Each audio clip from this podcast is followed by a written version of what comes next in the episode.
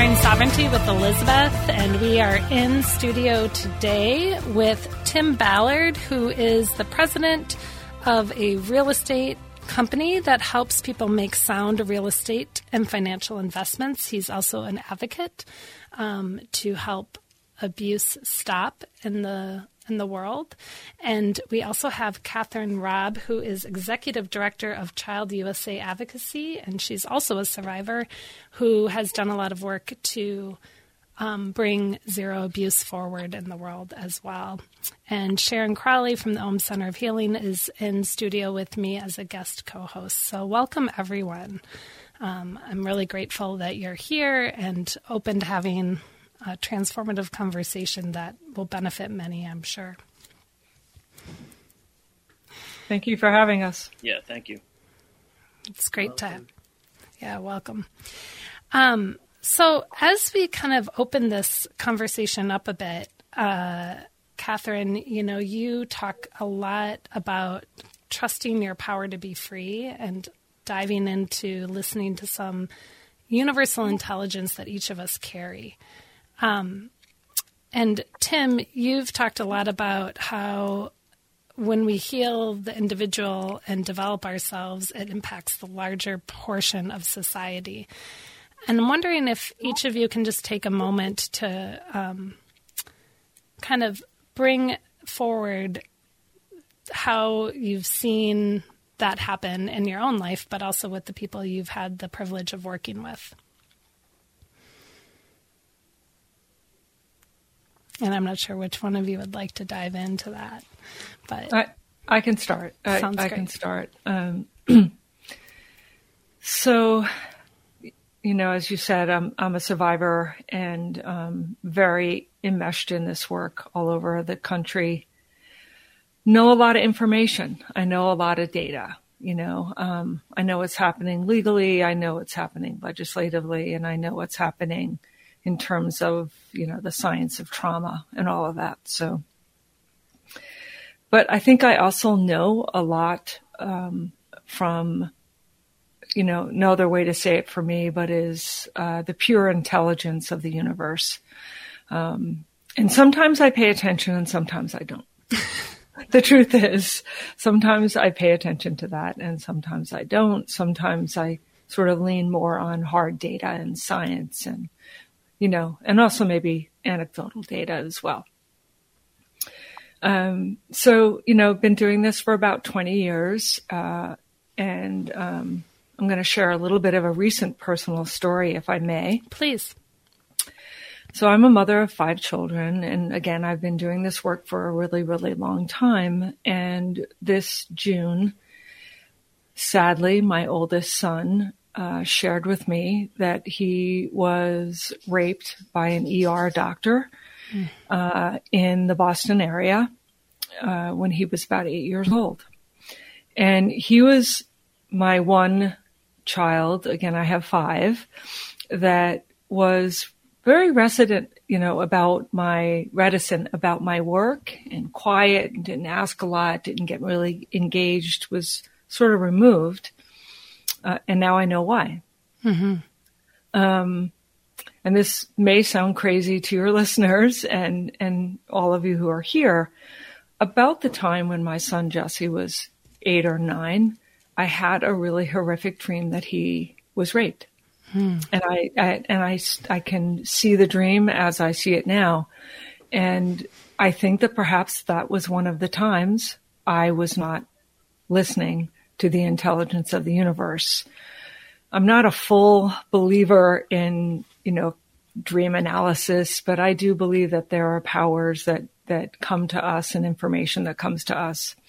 You know, I think primarily for me more as a parent than, than a survivor or an attorney or a reasonable woman that wants to change laws. But I'm starting to recognize with greater clarity how many messages do come through mm-hmm. that I don't always listen to. Um, and it's both wonderful, mysterious, and frustrating at the same time. Um, so when I say that I believe in the, you know, you know, the universal intelligence or the power of the universe or however we want to put it. I mean it wholeheartedly. But I also know that as a mom, and sorry to be long winded with this. No, I'll take all when, the. Then when my son was eight or nine, you know, he's my oldest child of five. I didn't know about Jerry Sandusky. I didn't know about uh, Boy Scouts of America. I didn't know about the abuse in the uh, Catholic Church. I wasn't even facing my own abuse fully. You know, I, I, I didn't know all of those things. And of course, as a mother, I, I feel like I failed him in not protecting him. And why didn't I go to this test that this doctor said he was doing when in fact he was taking my son to the basement of a ER and sodomizing him. Um, I didn't know then, but I think with greater clarity I know now, and this is one of the ways in which I testify is I tell lawmakers that we know, we know the data. We know that about 13.5% of all children will be sexually assaulted before their 18th birthday. We know that this is an epidemic. This is ubiquitous. We know all of this. Um, and I also somehow knew something. Probably it was too late for my son, but I'm starting to pay attention and also testifying and sharing with other parents and advocates and friends and people that just want to do good in the world to really listen and to pay attention to those things that don't feel right you know, I say to my children all the time, if it doesn't feel right, it ain't. Mm-hmm. And I think we can share that with uh, institutions and lawmakers and all of that. So I'm leaning into that message that I shared with my children, mm-hmm. you know, for years and years and years. I'm starting to listen to that message as well. So I, I hope that answered your question with an unfortunate story. Yeah. I mean, it definitely, and I think it highlights the importance of listening to that, that gut and, and mm-hmm. the information we're getting often through many signals, whether it be mm-hmm. dream or a bodily sensation. Um, and the more that we can support our children, me, I'm also a mom of four, and I know Tim and Sharon are both parents here too. Uh, the stronger that generation after us becomes.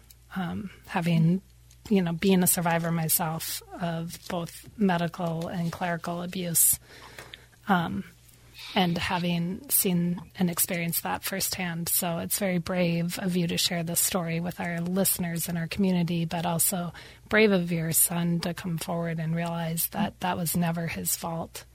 Um, mm-hmm. And he doesn't have to hold the abuse and the atrocities of someone who was doing horrific things at the cost of others.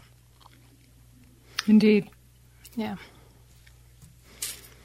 Yeah, Kathryn, I, I really appreciate you sharing that. That's heart wrenching to hear. Mm-hmm. Um, and as a parent, got two kids, um, and as a survivor of uh, sexual abuse as an adult, you know, um, I think the one thing about all of it is um, opening up to this place over the last, for me, four or five years of freedom that that uh, I really never knew existed in my life or was possible. Um, so I, I appreciate Elizabeth. You know, I can't say it enough of what you're doing to create this platform um, for advocates of, of justice in the world, um, but especially with with this crisis. And Kathryn's absolutely right. It's it's an epidemic uh, at, at, at levels. I think the data is still probably catching up to.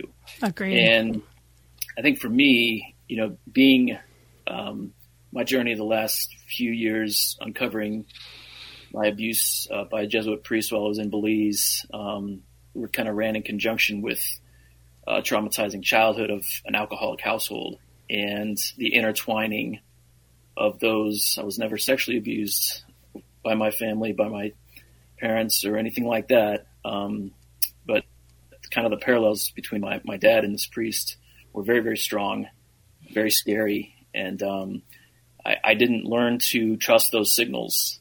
Um, mm-hmm. I learned to cover it up. I learned to um, show the outside world everything was fine when everything was anything but that.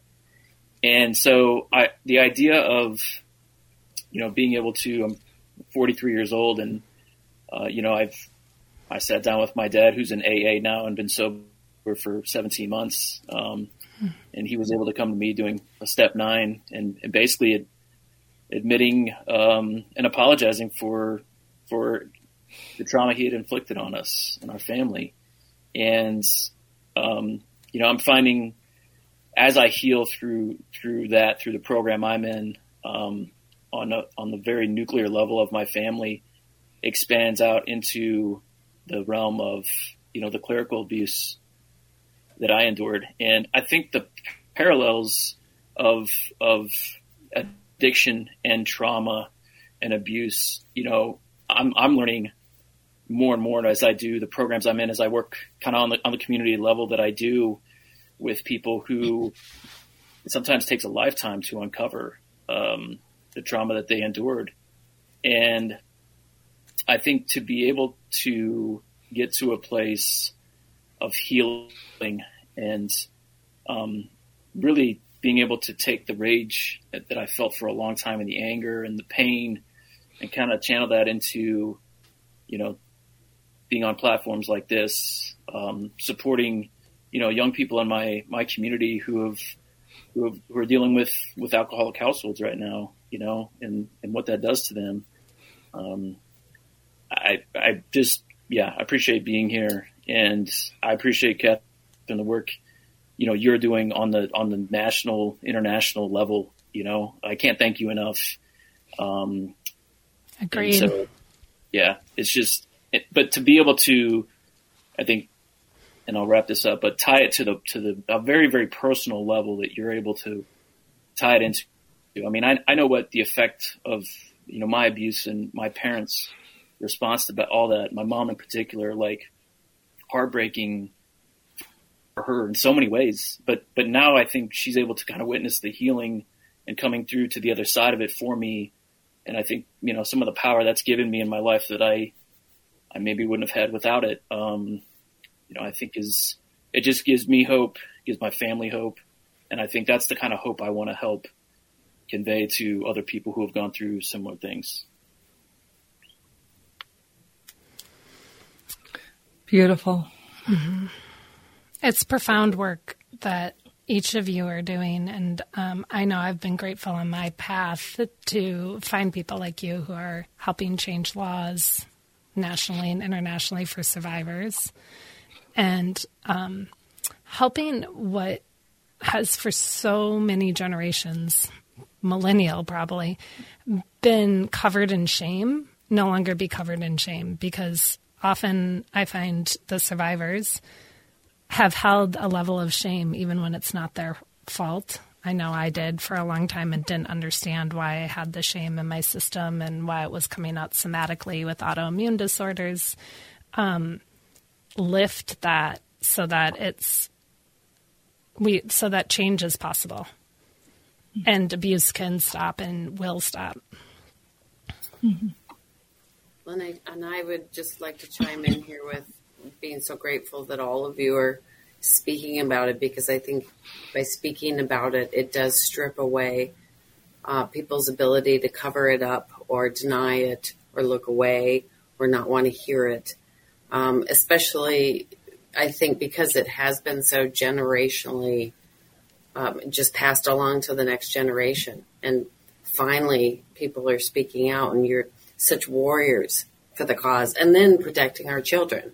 You know, because I think with each generation, our children are just a little bit uh, more willing to actually say something. Um, and so you're that's because of you. You know, it's because of people like you. So Thank you. You know, I've always thought that the harder it is to talk about something like this, the more we are called upon to mm-hmm. talk about it. Mm-hmm. Agreed. Yeah. And it can be really um, challenging. I know it has for me at times. Like, I think about how many times I was placed in abusive situations where horrific things were happening, either within the Catholic Church or, or within the medical community that I was raised in. Um, and it's like I got so used to that happening, it didn't surprise my system until I was fully removed from it and realized the kind of harm I had been holding and how much my body and my cells and my DNA didn't want to hold that anymore. Uh, and I can, you know, specifically remember something similar to what happened to your son when I was under anesthesia getting my knee repaired. And I remember saying, like, I don't want to go under anesthesia. I don't, like, don't do it. I, like, didn't trust who was in the room. Um, and, uh, for good reason. You know, it's like, if it doesn't feel right, it ain't yeah. what you're saying.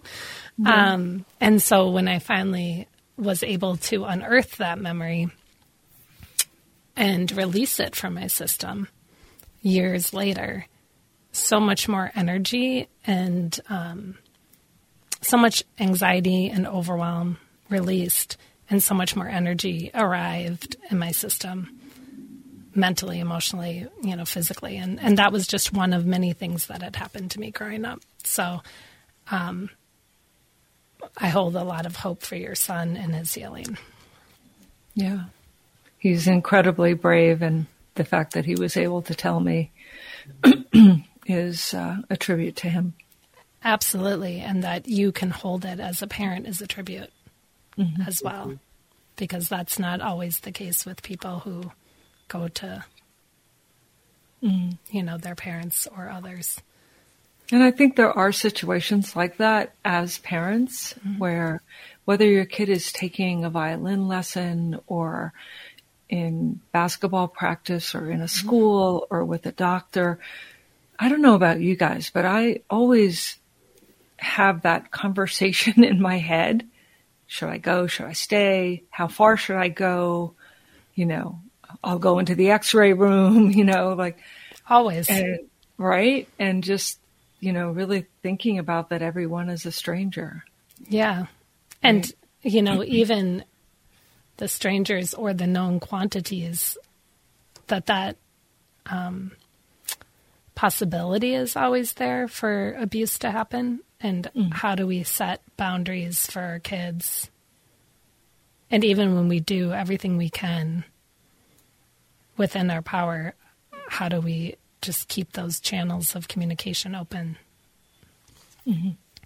Well, I do wonder um, if that leads to, you know, a, a, lot of people not really understanding um, how widespread, how common, how often this happens. I think there's a lot of people that don't truly understand, um, and it's not even that they're refusing to understand. I think they, if you haven't experienced it either with your own family, I think that there's the idea out there, please don't talk about it. I don't want to hear that. I don't think that's, you know, happening all the time. And so again, it's this putting it out into the light and talking about it. Um, I think pushes us closer to the acceptance that yes, as a parent, I'm going to be there every single time and, and you don't just trust. I think that's been so much of the problem is giving over your power to authority just because um, that was what we were taught. Mm-hmm. You know, it doesn't make any sense. Um, I but- I do I do also think, and sorry Tim if this comes across the wrong way, but I, I do think that women are more frequently held as oh you're being overprotective, you're being ridiculous, like you know, you know why are you worrying so much? Don't be hysterical, you know and I just, I think unfortunately, because of the sexist and misogynistic society we live in, that that happens. Mm-hmm. Uh, I think more so women are kind of step back or mom step back and say, I'm, I'm being ridiculous. When in fact, you're not, you know, and I think men, and this is no fault of men, uh, you know, of men or boys. This is just the socialization process are taught they can come in and be the savior and, you know, the strong one, whereas women get a lot more kickback on that, that, that, you know, prevents them from trusting their gut. I think I think that's a really excellent point, and I think you're absolutely right. And I've I've even experienced it like with with my wife in, in situations, and I think it speaks to exactly what we're taught. This generational, this breaking down of a multi generational um, patriarchal misogynistic culture that that allowed like we're here because of that in large part, and mm-hmm. so how are we undoing that and unraveling it? And can we be uh, too cautious? No. Mm-hmm. can we be um, too protective? Absolutely not. So, and I and I think you're right, Kathryn. I think there is a there's a still a very much an imbalance. Um, you know, even even in the survivor realm, you know, where it's like I came out as a as an adult male survivor, and yet, you know, I think to myself, you know, that the thousands of cases of women in all of this that have gone mm-hmm. on for, for so long, you know, this is, um, yeah, this is, this has to stop. I also think that there are way more men and boys who have also been abused that haven't quite gotten in touch with it. Mm-hmm. Agreed. Which is mm-hmm. why that culture can even sustain, but is rapidly transforming on the planet. Like I think patriarchy and toxic masculinity, which harms not only men but also women, is dissolving as we speak. At least that's my hope. Not not not quite quick enough. we'll keep working on that. Agreed. Um, I I mean, let's just take a moment before we go to break because I want our listeners to understand where they can find like all the brilliant work each of you are doing. Um, Kathryn, can you just let people know a little bit about your current position, and then we'll have sure. Mm-hmm. So I, I run a nonprofit called Child U.S. Advocacy, and I primarily write, edit, testify on legislation any legislation that is child protection and victim friendly legislation. So primarily, and that can cover a lot of things, not just sexual abuse, not just statute of limitations reform. Um, and so folks can reach out. Our website's pretty simple. It's www.childusadvocacy.org. Um, and there's you can sign on. We have maps where you can join the advocacy programs within your jurisdiction, and we are affiliated. Our sister organization is the national, actually international think tank, run by the brilliant Marci Hamilton, and that is our sister organization. And they, you know, they're the think tank and give us the data. So there's lots of information to be found on both websites. Amazing. And how about you, Tim? Yeah, so I mean, um, seeing myself, I you know just I've always considered myself an educator. I've been in investing, the investment world for since I was 19, um, but I've got a background in, in teaching as well. So um, our website's uh, leanong.com. Um, you can find me there, but I really, you know, if I can direct people in the investment world, that's that's what I want to do. But uh, we're very broad based in, in how we educate people. Um, you know, we, our team is a, we're, we're an advocacy, advocacy team within our community. Um, we're a very, uh, multi-ethnic, multiracial, uh, group that really wants to promote, we're, we're trying to promote housing equality and affordable housing and the affordable housing movement, um, as, as much as we can on, um, the city level that I live in, but also on the, the state and nationwide level uh, in terms of what we do um, with our with our philosophies. So, well, and that's important. I think as more and more survivors heal, um, a lot of resource goes toward healing, and they we need advocacy around homes and investments and things that may not be front and center when so much energy has gone toward healing and waking up and advocacy. Definitely. All right. Well, we're going to continue this conversation after we take this brief break. Um, this is Exploring Sovereignty with Elizabeth and guest co host Sharon, and we're in studio with Tim Ballard and Kathryn Robb, who are joining us on the advocacy to prevent abuse and transform the world to make it a brighter, better place.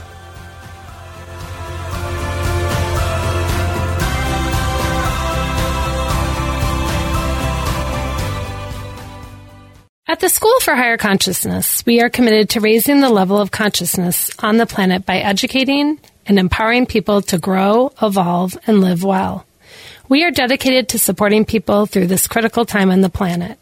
Our classes provide a path that deeply connects you to your inner power and higher levels of consciousness. We inspire, teach, and empower people to develop the skills and practices needed to energetically heal, grow, and connect more fully to their life purpose. Learn more at schoolforhigherconsciousness.com, schoolforhigherconsciousness.com. If stress, pain, or fatigue are part of your life, then consider that your pain and tension may be indicators of what's amiss in your life, and it's time for a new perspective. At Resolve Pain Guru, we're here to help you reconnect with yourself, release tension and pain, move better, and sleep better so that you can do more of what you love. You have the power to take control of your healing journey with our online six week Change Your Pain course. Learn somatic practices to tap into the wisdom of your body and then learn to trust your intuition. Challenge your thinking and embark on a transformative journey with Resolve Pain Guru as your guide, unlocking infinite rewards along the way. Experience the life changing benefits of somatic practices at resolvepainguru.com. Register for our six week pain relief starter series and start your journey to a pain free life of joy. That's resolvepainguru.com. Resolvepainguru.com. I'm Elizabeth Sullivan, owner of Soma Soul Sovereignty. I teach people to transform and heal their bodies, minds, and spirits and manifest higher consciousness. My hope with Soma Soul Sovereignty is that you open up to the power to heal yourself. We believe the power to heal is within each of us. It supports us coming home to ourselves and our authenticity. The alchemy of Soma Yoga, Ayurveda, energy medicine, and multidimensional healing is a synergistic approach that supports this self healing state within and around us. It is filled with common sense and a deep understanding of the beauty for life and consciousness. It reminds us that our true divine nature is light aligned with love, and when we orientate toward it, much releases, heals, and transforms. Experience the power and freedom within and ways to support your body, mind, and spirit being unified.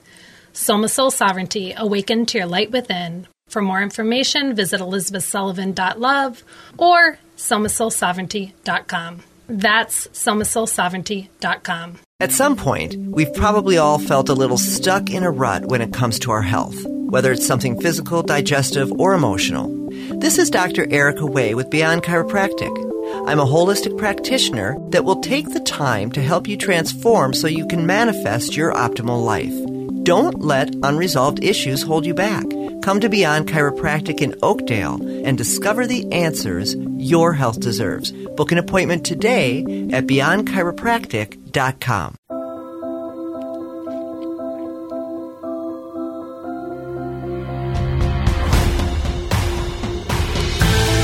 This is Exploring Sovereignty with Elizabeth and guest co host Sharon Crowley. And we're in studio with Tim Ballard, who is an educator, an advocate, and a real estate investor, helping people making sound real estate and financial investments, but also helping people heal and support their healing journey um, as it shows up and Kathryn Robb, who is Executive Director of Child USA Advocacy and also a survivor who has changed laws nationally and internationally for survivors to hold accountability of many many kinds of abuse um, when that's shown up in different legislative processes. And we're grateful to both of you for being here and having this conversation. Um, I think oftentimes as people awaken to patterns of abuse mentally, emotionally, physically, spiritually, sexually, whatever level they've experienced that on, um, it can feel overwhelming. But we want our listeners and in this conversation really to shine a light on that there's hope. And when we go into those wounds that maybe our subconscious has been protecting us from, there's also so much freedom and sovereignty that comes when it's no longer being suppressed in our system. And, and there's a whole science of trauma behind that. And Kathryn, I know you speak a lot about that. And Tim, you've also noticed how that works in your own healing journey. Maybe you guys could um, share a little bit of light on that.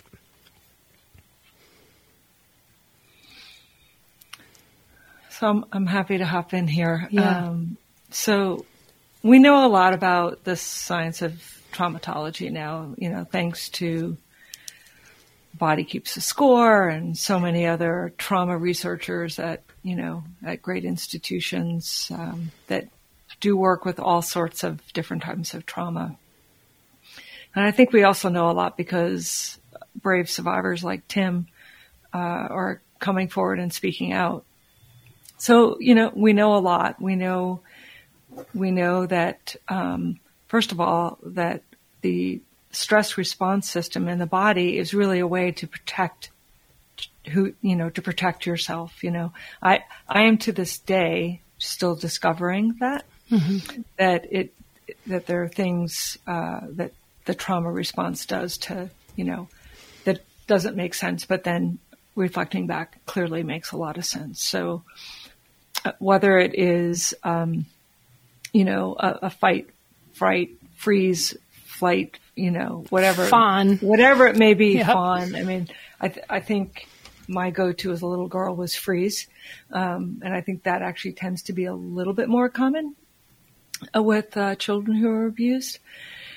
Um, but I think we understand uh, the nature of trauma much better as it exists in real, tangible ways. Um, you know, you know, whether kids are shutting down or kids are being quiet or kids can't sleep or kids are having all sorts of physical ailments, sleeping, eating, acting out, you know, uh, trouble focusing and concentrating in school, whatever it may be. So we're definitely, you know, understand the nature of trauma in a much more significant way, even just how cortisol, you know, works in the body and affects the body and high levels of that and all of that good stuff, right? Um, but I think in terms of at least the work that I do in trying to convince lawmakers to to change their laws, we understand that trauma silences victims. You know, it is a way to protect, to live, to survive, literally survive, that you don't, you don't speak about it, you don't think about it, and um, you know, I'm just going to tell another quick, really recent yeah, no. story. I'm watching with my wife the um, the Crown mm. on Netflix, mm-hmm. right? Mm-hmm. And there's a scene where um, Diana, and I'm not into the royal family. I just have to say to like I actually don't give a crap about that stuff, but whatever, it's entertainment. Yeah. But anyway, um, and a more, you know, kind of serious note, there's a scene where she's upset. I can't remember. She can't speak to her children or something. And she bites down on her hand really, really hard, like almost breaks the skin. And I just looked at it and I was like, for the first time, I let myself think about that that's what I did every time my abuser left my bedroom. Mm. Now, I'm 63 years old. Mm-hmm. I've been talking openly about my abuse now for you know, 15, 16 years. And that was the first time I allowed my brain to think about that that was a response that I had. It was my silent scream. It was maybe a way to punish myself because I felt shame, mm-hmm. whatever it may be. And now, you know, you know, being a relatively intelligent person, I just made the connection. Of course, I can't wait to share it with my therapist. Um, that that you know, that was something I was doing that I, you know, I was taking care of myself. You know, I was allowing a silent scream and a bite in my, in my fist or, um, but we understand that now. And in, in terms of a bigger picture, at least for lawmakers, you know, I tell lawmakers all the time, why do we have laws that protect perpetrators for the very silence they create in their victims? That's insanity, you know? Mm-hmm.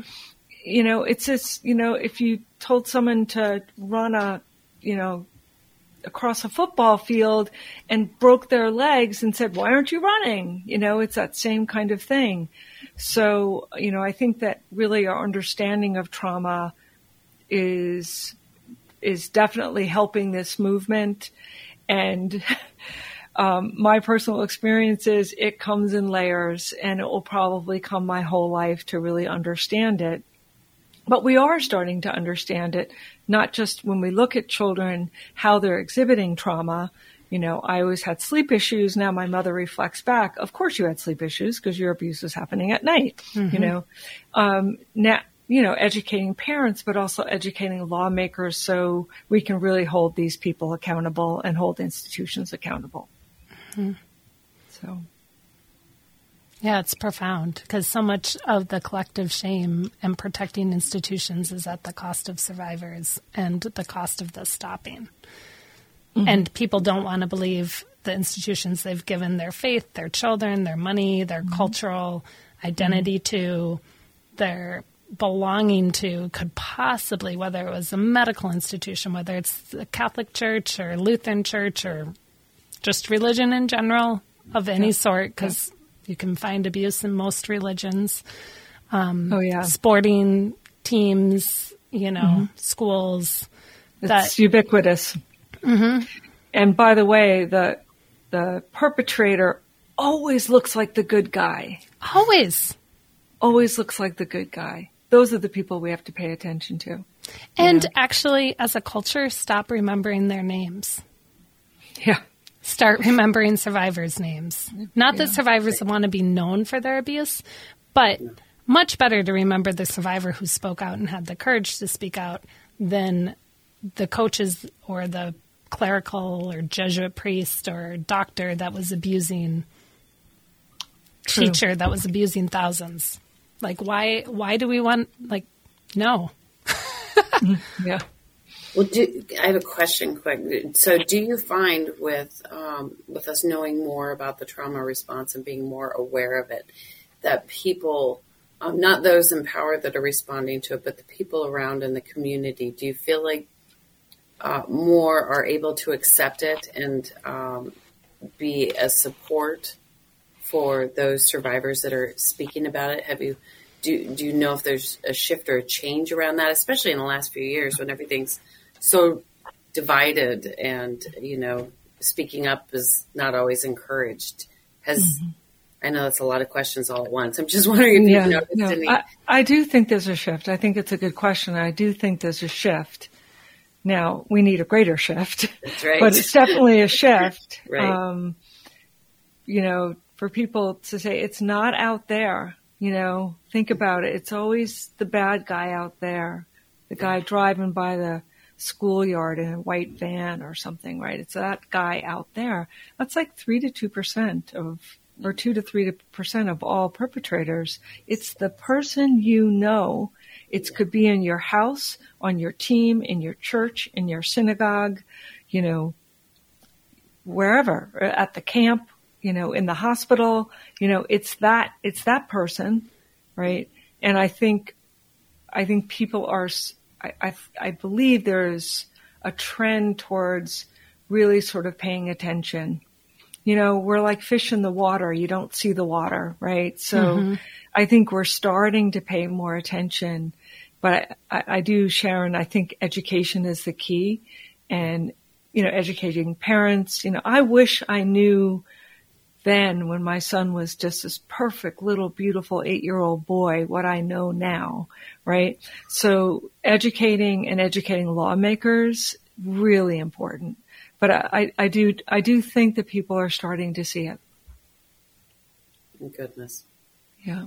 I, I think uh, the time gap it, it takes for people to fully understand that the trauma or abuse maybe they they've survived and I know Kathryn, you do this in a phenomenal way, getting them to understand right the trauma cycle and how it works and how long it can take. You know, my abuse happened when I was 23, and it didn't come back to me till I was 39. Mm-hmm. It was almost 16 years, and it, it it I mean took my life. I mean, literally to the brink where my wife kept me alive for a couple years, mm-hmm. and she's the only reason I'm here. Um, I think people sharing back to your questions, it is a really good one.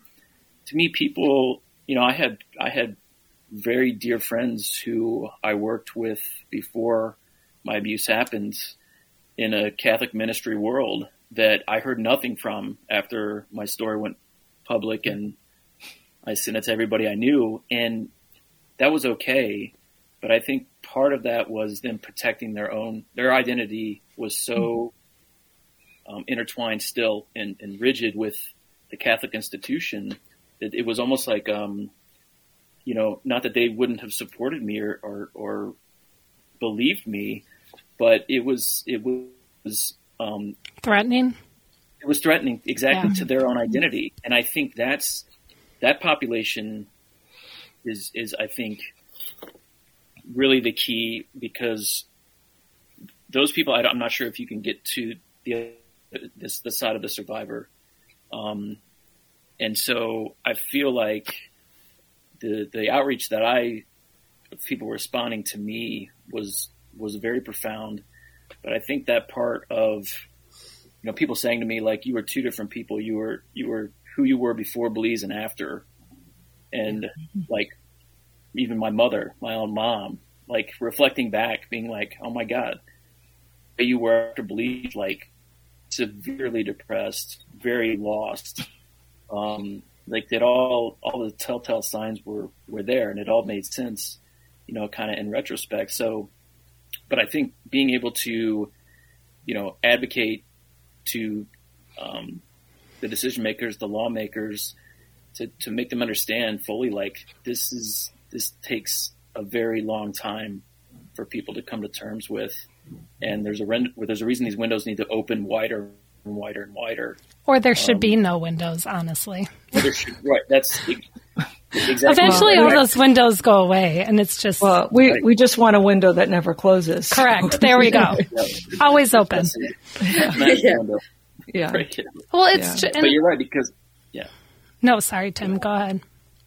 No, but it goes it goes back to, you know, I was pretty blown away when my my story made it to the Boston Globe, and um, I even though I, I knew I shouldn't have at the time, my wife's like, "Don't read the comments," and there was like several hundred, and but I had to, and I and I did, and, and in reading those, I realized, wow, how um, threatening how, truth is, how threatening the truth really is, and how that right there was the reason to make it even more public and more public. Mm-hmm. So, yeah, I think I think we can't we can't um, you know yell from the mountaintops loud enough yeah. in in a repeated way.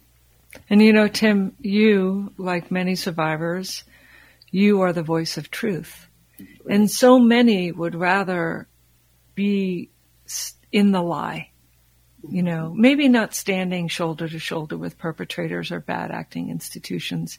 They just don't want to hear it.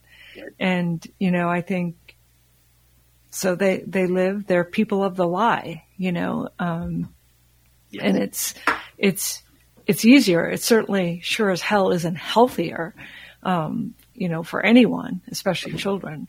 But, you know, I think, um, you should know that you are a really brave survivor who's yes, you are. Ta- taking taking the truth, and uh, boy, that's really important.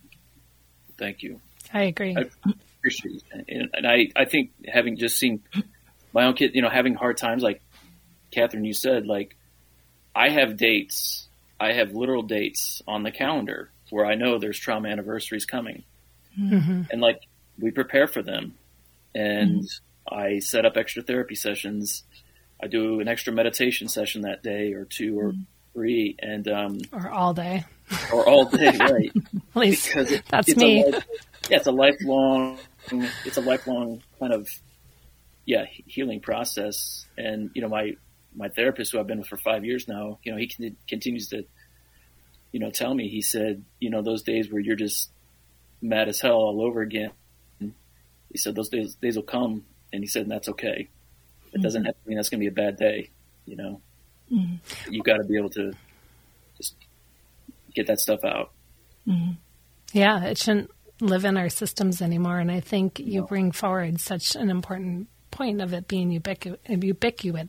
how do you say that word? Ubiquitous. Thank you. Yeah.